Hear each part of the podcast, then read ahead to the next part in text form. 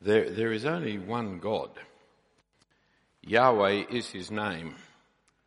He is God and there is no other. This is the fundamental Old Testament and New Testament teaching that there is only one God. There are three persons in that one God, but there is only one God. This monotheism set Israel off from all the other nations of the world. There was for a little moment one Egyptian pharaoh who believed in monotheism, but he was dispensed with very quickly. Nobody else was monotheistic in the ancient Middle Eastern world.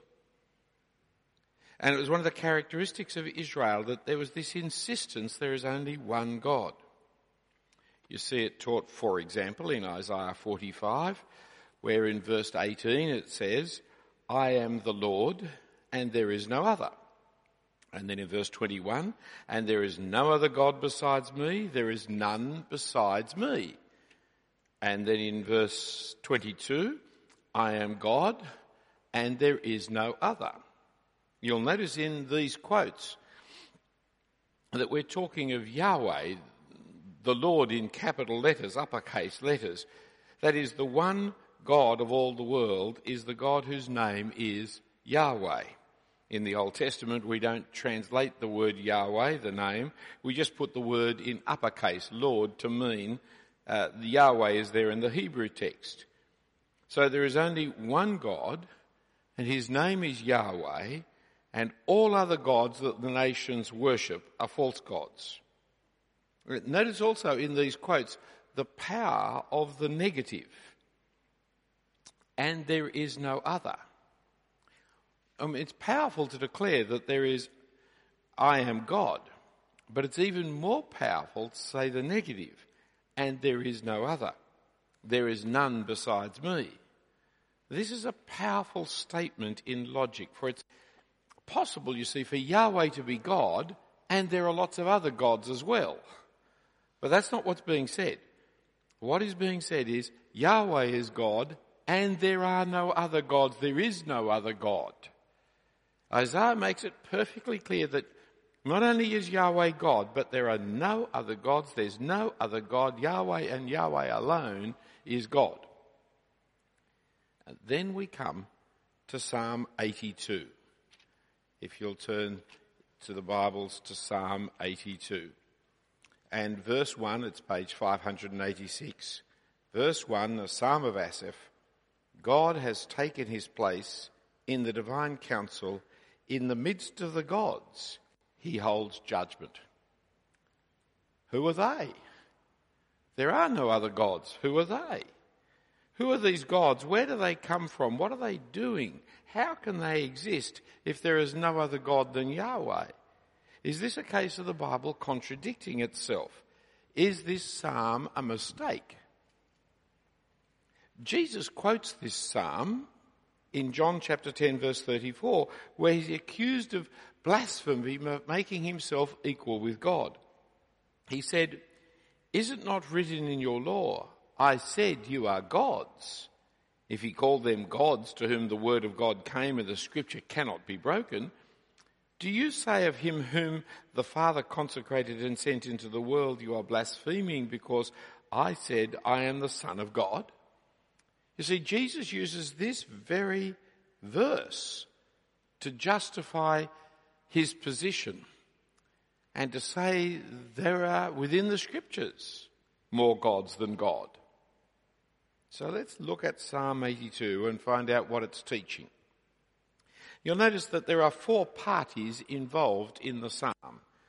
Uh, there's Asaph, there's God, there are the gods, and there are the weak and needy we turn to look at them in turn. Firstly, Asaph. Now there are 12 Psalms of Asaph. Asaph was one of the Levitical servants and singers appointed by David to serve in the temple. In this psalm, he is the narrator in verse 1. God has taken his place in the divine council in the midst of the gods he holds judgment. And he is the one who makes the plea for justice right at the end in verse 8 when he calls upon God to arise and judge the earth. Verse 8. Arise, O God, judge the earth, for you shall inherit all the nations. Secondly, the psalm is a psalm of God. For God is recorded in speaking in verses 2 to 7. And he addresses the gods of the divine council, rebuking them and challenging them in verses 2 to 4, and judging and condemning them in verses 6 and 7. The third and fourth parties, the gods and the weak and needy, don't speak. The third party is the gods. They're spoken to throughout the psalm. Well, at least in verses 2 to 4 and verses 6 to 7, and they're spoken about in verse 5. They are then the you of the psalm, the ones to whom God is speaking in rebuke and in judgment. And finally, there's the weak and needy, the ones that gods, the gods have failed to care for in verses 3 and 4, who are seen to be lost in God's description of them in verse 5, if it's that's the description of them in verse 5. They're not, they're not all humans or all humanity, but the weak, the vulnerable. Uh, classically, the fatherless and the widows, the weak, afflicted, and depressed. Now, the problem to resolve in the psalm concerns the gods. Not just because it doesn't seem to fit into our systematic theology of monotheism or with the rest of the scriptures, but also because the psalm is so much about them. They're the ones that God addresses, and they're the ones failing the weak and needy. So, who are they, and what should they do? Well, let's start with the most obvious question for Bible readers. Who are the gods? In one sense, we're not told because we should know and or because we don't need to know, but we're not told who they are. But we're also given some hints as to who they are. The psalm talks of the divine council and God taking his place in the midst of the gods. So this sounds like the, the governing council of the universe or something of that character. Furthermore, the psalm talks of them as rulers and judges, ruling or judging in the affairs of humanity. So verse 2, their error fails their error lies in their failure to do the job. And that job has to do with verse 2 judging and verse 3 judging righteously and verse 4 rescuing and delivering. That's what they should be doing. That's what they're not doing. And so that tells us something of who they are in terms of being the rulers and judges of the world. But finally in verses 6 to 7, God speaks of them as the sons of the Most High. All of them are that. And the sons of the Most High, though, are like men, mortal. They will die. And so they're all under the judgment of God, they're all under the judgment of death. But I guess our question is not so much who are the gods as what are the gods? Now, there are several options that are available that people have come up with to answer that question. Some people see these as human rulers, the governments of the world, set up by God and under his authority to rule the world on his behalf. This view is good in that it's true of what we know of the governments of the world according to the Bible. For God establishes all authority in all the governments in the world. And it solves the riddle of how can there be only one God and yet this psalm talks of the others as gods. But it has problems. Why does he call the governors of the world gods if he's really talking about the kings and rulers of the world? And why is it called the divine council or the congregations of the gods? And why are they in verse 7 like men if they are men? So other people see them as being supernatural beings. Now this does better justice to the words of the psalm itself, but it does give us this problem. How come there are many gods? Does it mean that verse 1 is a council of God, a divine council in which gods take their place? The, the gods are, are, verse 7, mortal like humans, but they're not humans, they are the gods. Can there be gods like this? Well, biblically, yes. Because of the meaning of the word God. For the word God means a ruler. Possibly, often, usually, a supernatural ruler. And as such, the word God is applied to the devil. In 2 Corinthians chapter 4 verse 4, we read him being called the God of this age. Or again in John chapter 12 and John chapter 14, Jesus called him the ruler of this world. And in Ephesians 2, Paul called him the prince of the power of the air, the spirit that is at work in the sons of disobedience. That is, there are spiritual beings in the universe who do rule and reign over the affairs of the universe. And they're the ones, for example, in Ephesians 6, the rulers and authorities and cosmic powers that with whom we do spiritual warfare. So that there are spiritual rulers in the universe that affect the life here in this world and with whom we have to deal. These, because they are rulers, are called gods, even though we recognise that they're not really God. For they are all under His control, they are all creatures, they will all die like men, and their claims and their powers are limited and deceptive. So Paul can write to the Corinthians and say, we know that an idol is nothing at all in the world and that there is no God but one. For even if there are so-called gods, whether in heaven or on earth, as indeed there are many gods and many lords, there are many gods, there are many lords. The devil is a god of this world. That's not to say that he is God or that he rivals God or that he's not under the power of God or that he cannot die and be judged. So what we need changing is not the psalm, but our simplistic monotheism. For the Bible does speak of supernatural rulers in personal and powerful terms as existing and influencing the world and humans.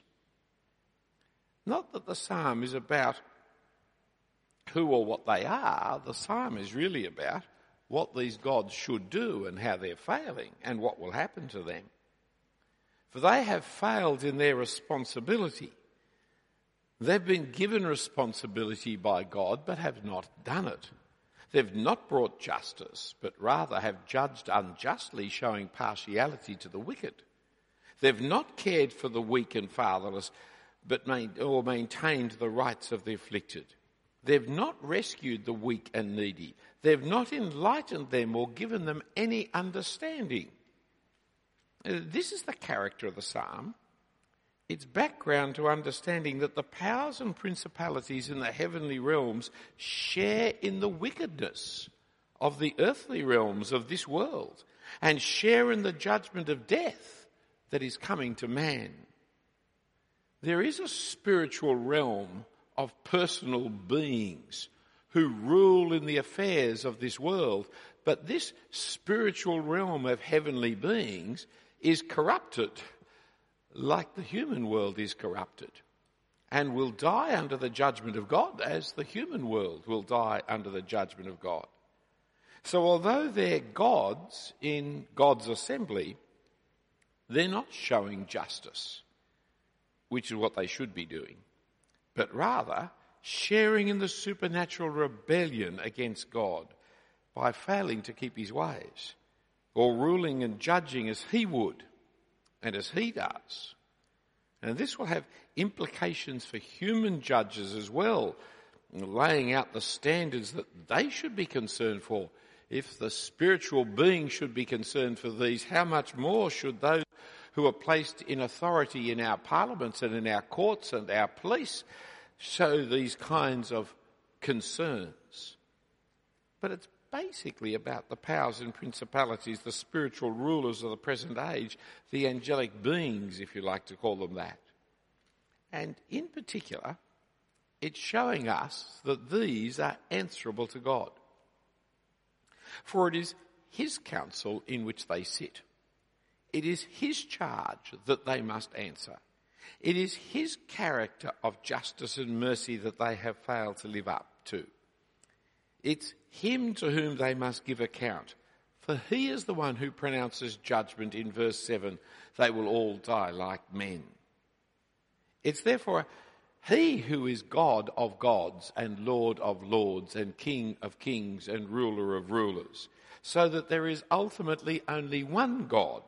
Monotheism is right. There is only one God to whom all the gods of this world must give answer.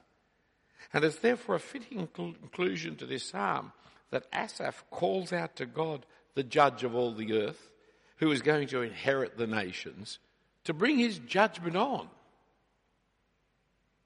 So come with me to the New Testament quotation of this psalm in John's Gospel, page 1069. 1069.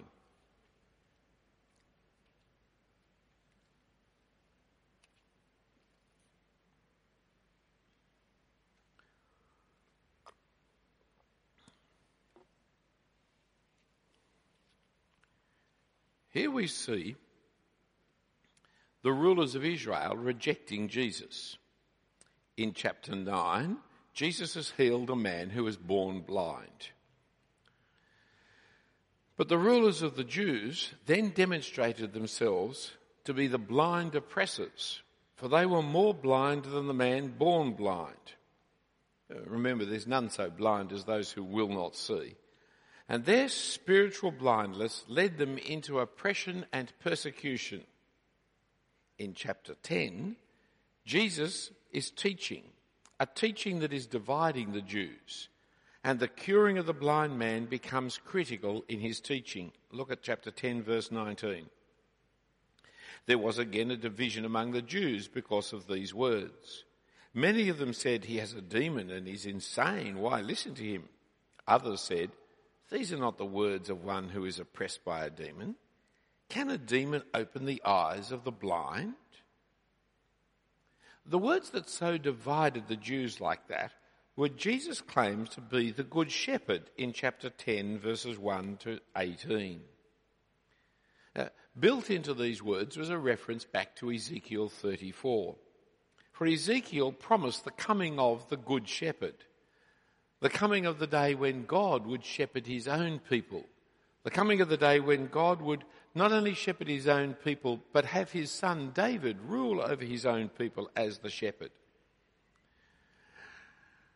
When Jesus is calling himself the good shepherd of Ezekiel 34, he's also attacking the leadership. Because the reason God is going to shepherd his people, the reason that God sends his Messiah to shepherd the people, is because the leaders of God's people are not doing the right job. They are not caring for the sheep. They are only looking after themselves. It's no wonder then that Jesus' contemporaries, especially the leaders, took offence at what he was saying. Because he was alluding to the very passage which attacked the leaders of Israel and he claimed to be the Saviour coming to rule in their place. Jesus claimed to be what all the other leaders failed to be, the shepherd who so cares for the sheep that he'll lay down his life for them. It was a claim to be the Messiah, the Christ, though he doesn't use the word there. So they asked him if he was the Christ, and he professed in verse 25, down to chapter 10, verse 25. You see, 24, if you are the Christ, tell us plainly. Jesus answered them, I told you, and you do not believe. The works that I do in my Father's name bear witness about me, but you do not believe because you are not part of my flock. My sheep hear my voice. I know them and they follow me. I give them eternal life and they will never perish and no one will snatch them out of my hand. My Father who has given them to me is greater than all, and no one is able to snatch them out of the Father's hand. I and the Father are one. That is what tipped them over the edge. For the Jews, verse 31, pick up stones to stone him. I and the Father are one. The Jews heard in that blasphemy. The Jews heard in that Jesus declaring himself to be equal to God. The Jews heard in that the claim that he was saying he was God. That's what tips them over the edge. But there's nothing blasphemous in the phrase Son of God. Israel itself was the firstborn Son of God. The King of Israel was always known as the Son of God. The Messiah, the Christ, was going to be God's Son. You see, the phrase Son of God in the Old Testament equals not God the Son, that's not what it equals. The Son of God in the Old Testament means a human who relates rightly with God as his Father. Ponder for a moment just about our own New Testament understanding. Uh, if you are in Christ Jesus, you're a son of God. I'm a son of God. That doesn't mean for a moment that I'm God the Son. I, I don't have the, any difficulty understanding I'm a son of God, but I am not God. I'm not God the Son. That is a very different thing. I understand the difference. I hope you do, not only about me, but about yourself as well. Something terrible about people who think they're God the Son, just because they're the Son of God. And the Jewish definition of the word God had become too tight. For they had forgotten that there are many gods and many lords.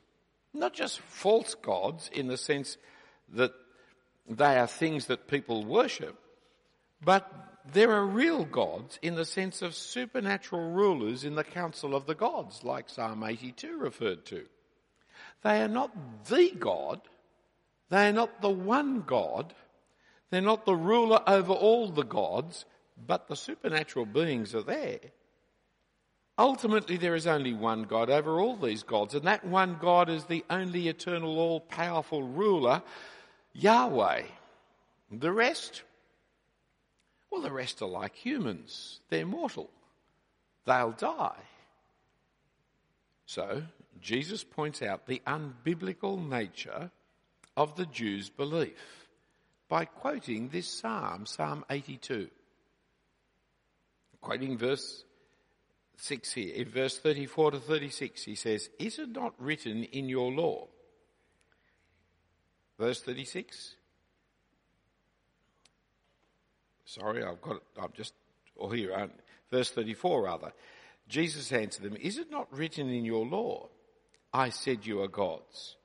If he called them gods to whom the word of God came and the scripture cannot be broken, do you say of him whom the Father consecrated and sent into the world, you're blaspheming because I say, I am the Son of God? If there is one God who is the only spiritual supernatural ruler of the universe, and there are no others, none under his authority, none in existence, no angels, no devil, no then for Jesus to put himself above humanity must equate him with God. Because there is only one. But if there are these other beings of a spiritual, supernatural nature who rule in this world, when Jesus identifies himself as a Son of God, that is in no way saying that he is blaspheming the one true God. Mind you, the Jews actually were right. For they could hear in the way in which this man spoke of his Father and the Father, and that he was one with the Father, that he was actually not just saying he was the Son of God, but he is actually saying he was God the Son. He was saying more than he was the Christ. He was saying, not just that I'm the Son of God, but God was his Father from all eternity. For the gospel of Jesus is not about a man becoming the Son of God, but about God the Son becoming the Son of God. And here's a little confusion for us Christians in our Bible reading, you see. God the Son became the man Jesus. And as the man Jesus, he became the Christ. That is the Son of God. And so you see, God the Son became the Son of God. No wonder we get a little confused here at this point. No wonder the Jews were a little confused at this point too. How can it be blasphemous to call yourself the Son of God? It can't be. How can it be blasphemous to call God your Father? It can't be. But yet the way Jesus did it sounds blasphemous. Unless he was God. See, here's the great news for Christians.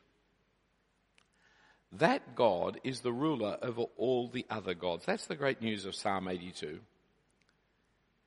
That in the council of the divine beings, the supernatural beings, the angels, the spirits, whatever it is, in the council of the gods, God is the one who rules over all and to whom they must give answer. And they have no permanency in life. They, like humans, will die under the judgment of God. And furthermore, Christ was raised up to sit at God's right hand over all powers, all authorities, and names, and rules, and rulers. Not only in this age, but the age to come. Not only in this world, but in heaven as well. He, he has been raised up to rule over all the spiritual forces in the heavenly realms. We may be in a spiritual warfare, as indeed we are, but our King is the King of Kings. Our Lord is the Lord of Lords. Our God is the God of gods. And therefore we have nothing ultimately to fear from them, for they are answerable to the one who is our Father. And so the psalm is right. The psalmist Asaph, when he concludes his psalm, verse 82 and the last, psalm 82 and the last verse, arise, O God, Judge the earth, for you shall inherit the nations. We have nothing to fear when our God is the God in the council of the gods. We have nothing to fear when our Lord Jesus Christ has risen up to sit at the right hand of his Father, to have all powers and all authorities placed under his feet. For he is indeed the sovereign King of kings and Lord of lords, God of gods and ruler of the universe. And so the devils, the demons, the angels, the whatever it is that you may from time to time be afraid of, be not afraid of them. For our God and our Lord rule over all of them. They are all answerable to him. And they great and powerful as they may appear now, are actually like humans, mortal. They will die under the judgment of God. Let's pray. Heavenly Father, we thank and praise you for the Lord Jesus Christ, for his lordship over life and over death, over the powers and principalities of this present world, and over the powers and principalities in the heavenly realms. We thank and praise you, Father, that you are indeed the God of all gods, that you rule over them all and you hold them all into account. And we pray, Father, that you would use them to bring about your good purposes as the servants of your people who are to be saved, and that you would bring judgment on those who overstep their place, their realm, and lead us in deceit and lies like the devil himself that we pray, Father, that the day of judgment will come when all those that stand in opposition to you will die like men and when you and your Son will reign alone with us forever. And we pray it in Jesus' name. Amen. Thank you, Andrew.